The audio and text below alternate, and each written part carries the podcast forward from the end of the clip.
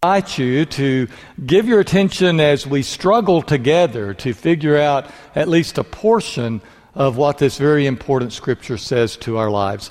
Let's be standing, please, as we hear this, the Word of God from Genesis chapter 12. The Lord had said to Abram, Leave your country, your people, and your father's household, and go to the land I will show you. I will make you into a great nation and I will bless you.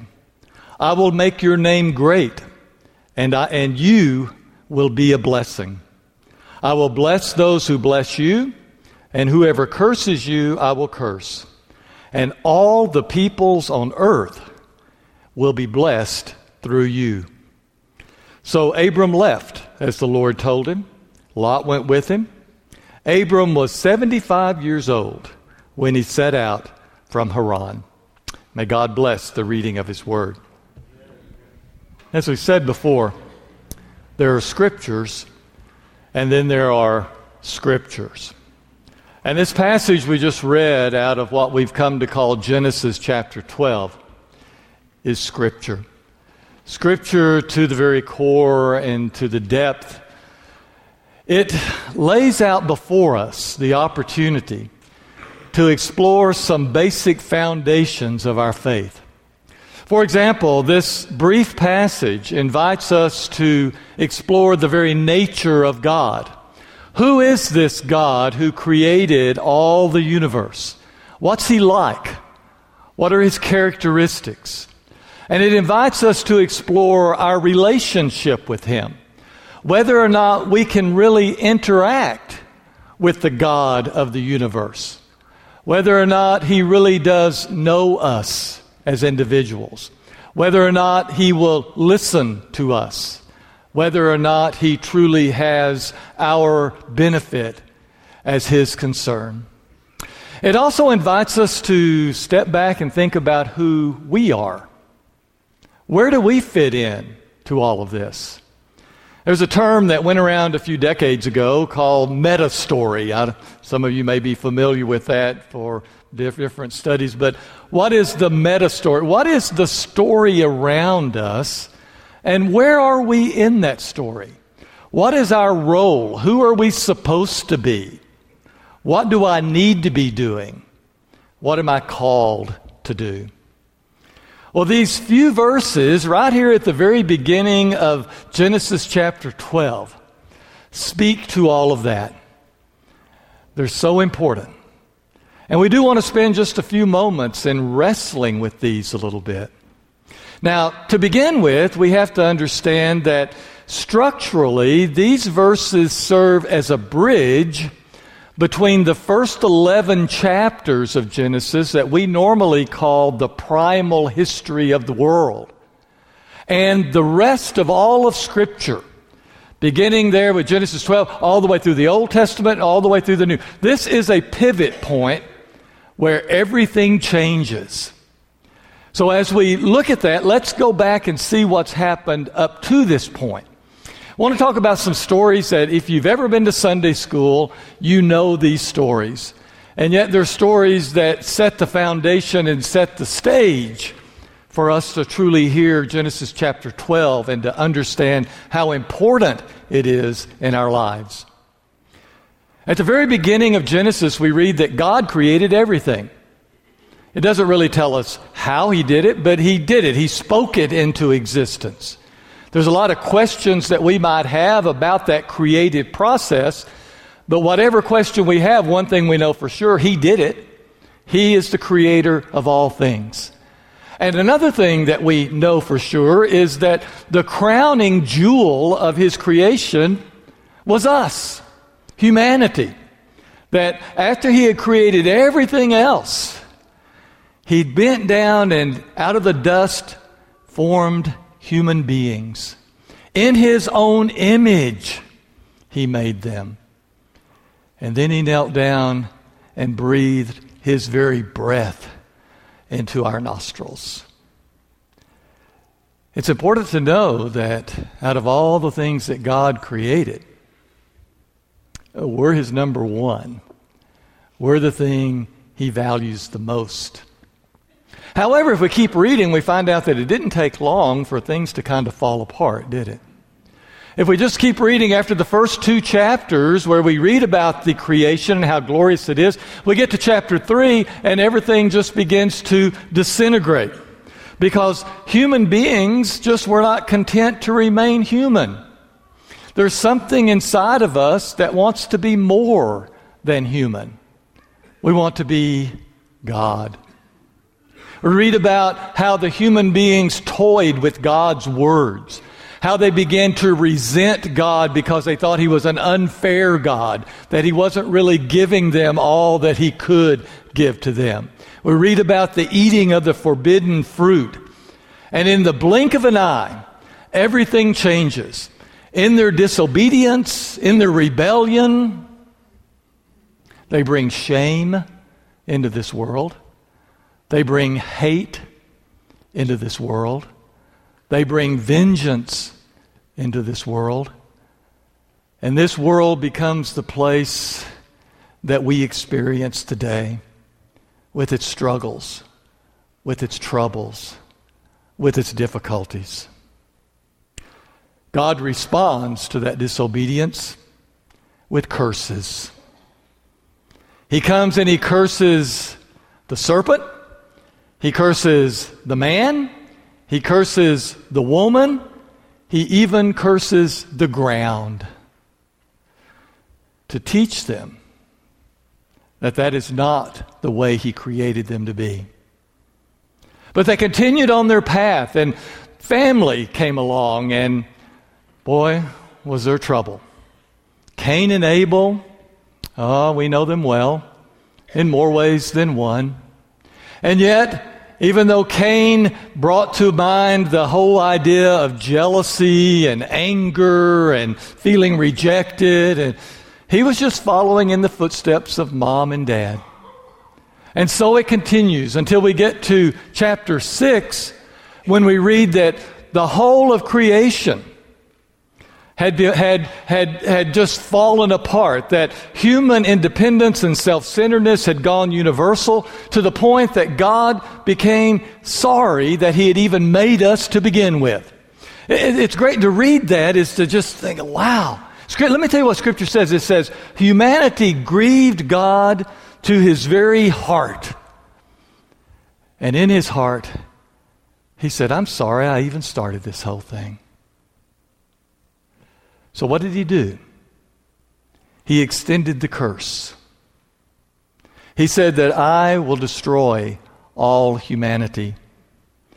I will wipe it off the face of the earth. Now, everybody knows what method he chose to do that, don't you? We're into the flood story, aren't we?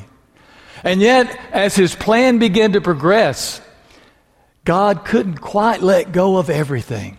He found one family that was righteous, one family that he could look at and say, you know, if we could start over with these guys, maybe it would work this time. He called the family of Noah. And he helped them to survive through the time of the flood. And here was the bright and new beginning that he had hoped for.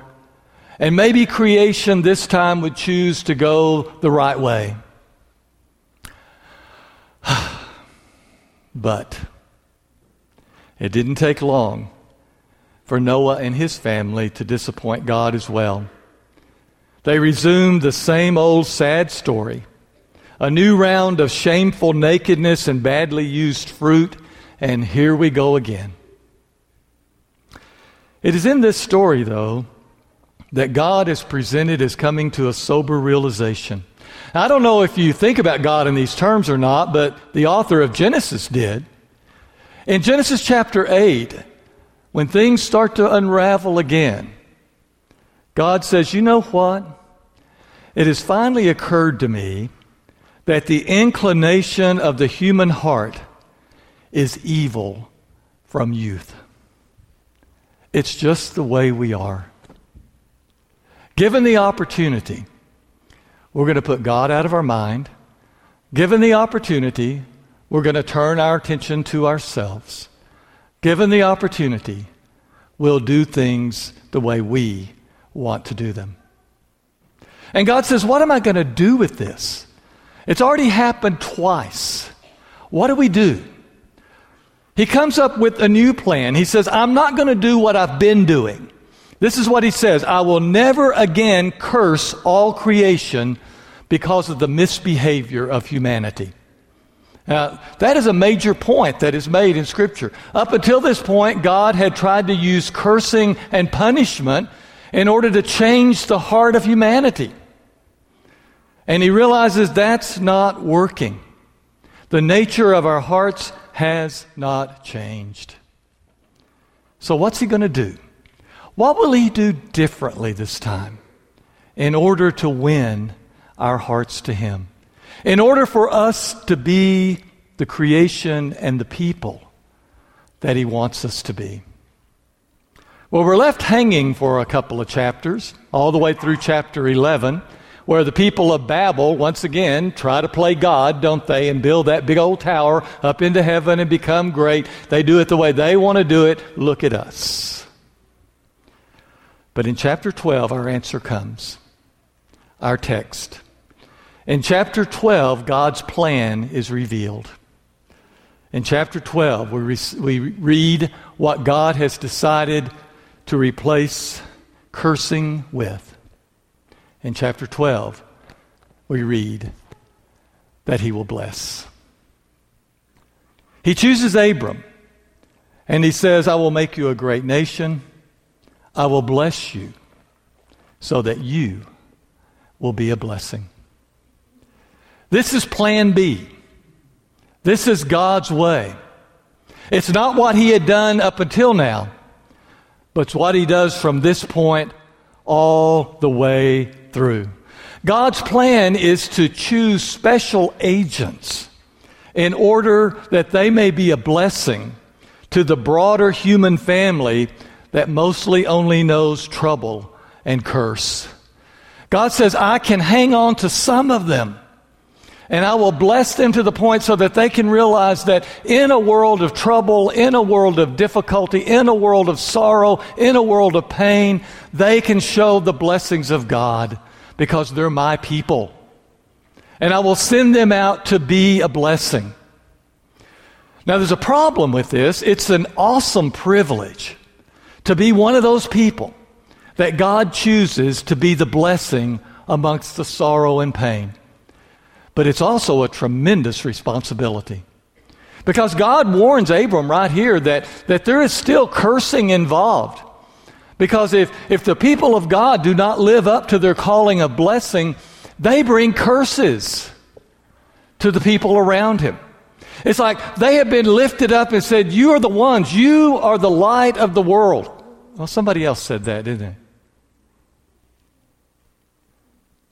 Therefore, if in a world of sorrow and pain and hurt, people are to find God, it'll be because you are the blessing in their lives. Well, how did God's people do with that? Abraham and Sarah, they were the first ones that were called to be these special agents, God's own people. How did they do? They did their best. We can read stories where they move into an area and things just go well and people are blessed to have them there. People come to know the name of God because they're there. And then we read stories where they go and they lie about themselves. Remember that story where they present themselves as brother and sister rather than husband and wife? And how much trouble they brought to the neighborhood? How much pain was there? Moses was a special agent, and Moses did a wonderful job. And it's interesting to me that it was through Moses that God begins to unpack all the ramifications of what it means to be the blessed people of God. Here's how you act, here's what you do, here's how you bless your community, here's how you bless your family. And in fact, at the end of Moses' life, he gathers the people up and he says, Look, we've laid it out before you. You can choose life or death. We talked about this a few weeks ago, if you remember. And he said, You can choose blessing or curse. Now, that means you can choose to receive blessing or curse, but it also means you can choose in your own heart are you going to be a blessing or will you be a curse? What about David? How did he do? Well, we know the stories about David, don't we? Mighty king of Israel blessed his people tremendously. But in a moment of selfishness, in a time when he was thinking about what he wanted, in a time whenever he let his appetites rule over his brain, he brought curses into his family that lasted for generations. He was told what to do to be a blessing. And he brought blessing, but he brought curse. And then we have the story of Israel in general, Israel as the people of God, and how they were called upon to bless the people around them. But they began to think more of themselves and how special they were, and once again things went along until they were carried off into captivity, and those ideas were finally purged from their heart. And all of this goes along until finally, finally, finally, God reaches the ultimate of his plan. As Paul says, in the fullness of time, finally, the blessing that God had intended all along for us, his people, is sent to this earth in the person of Jesus Christ. And Jesus comes and he shows us what God's blessings are. Jesus comes and he blesses the people around him. But in doing so, that old trouble and that old hate and that old violence of the world raises up against him. And we know the end of that story.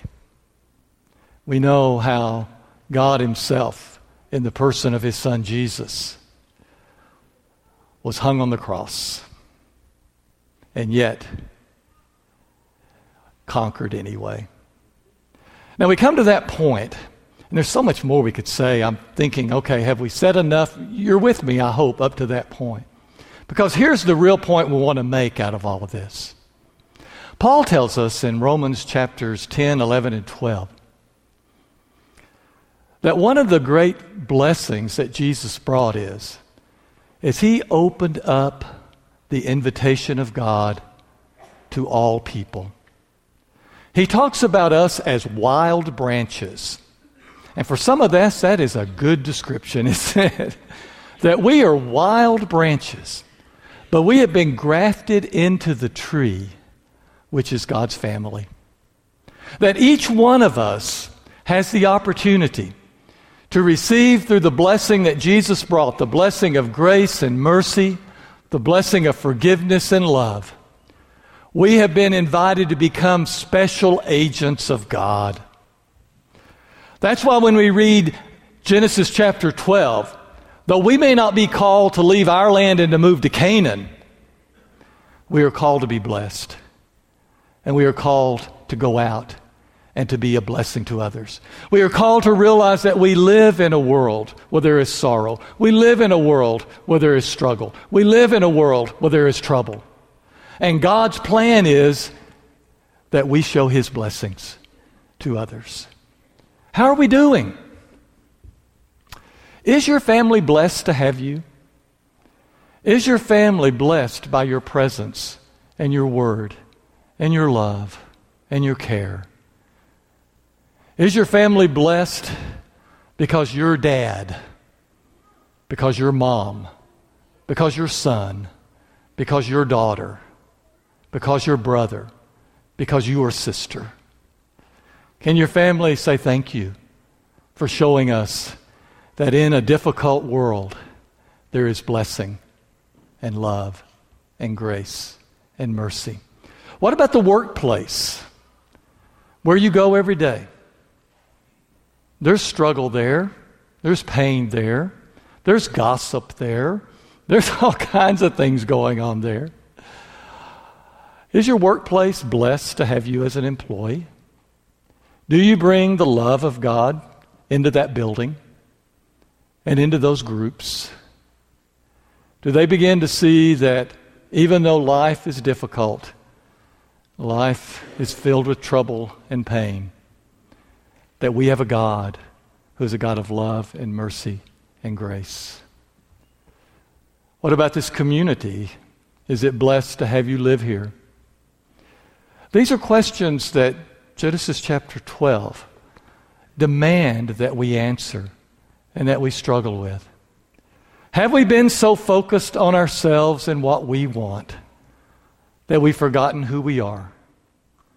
Called by God to receive His blessings and to go out from this place and to bless others.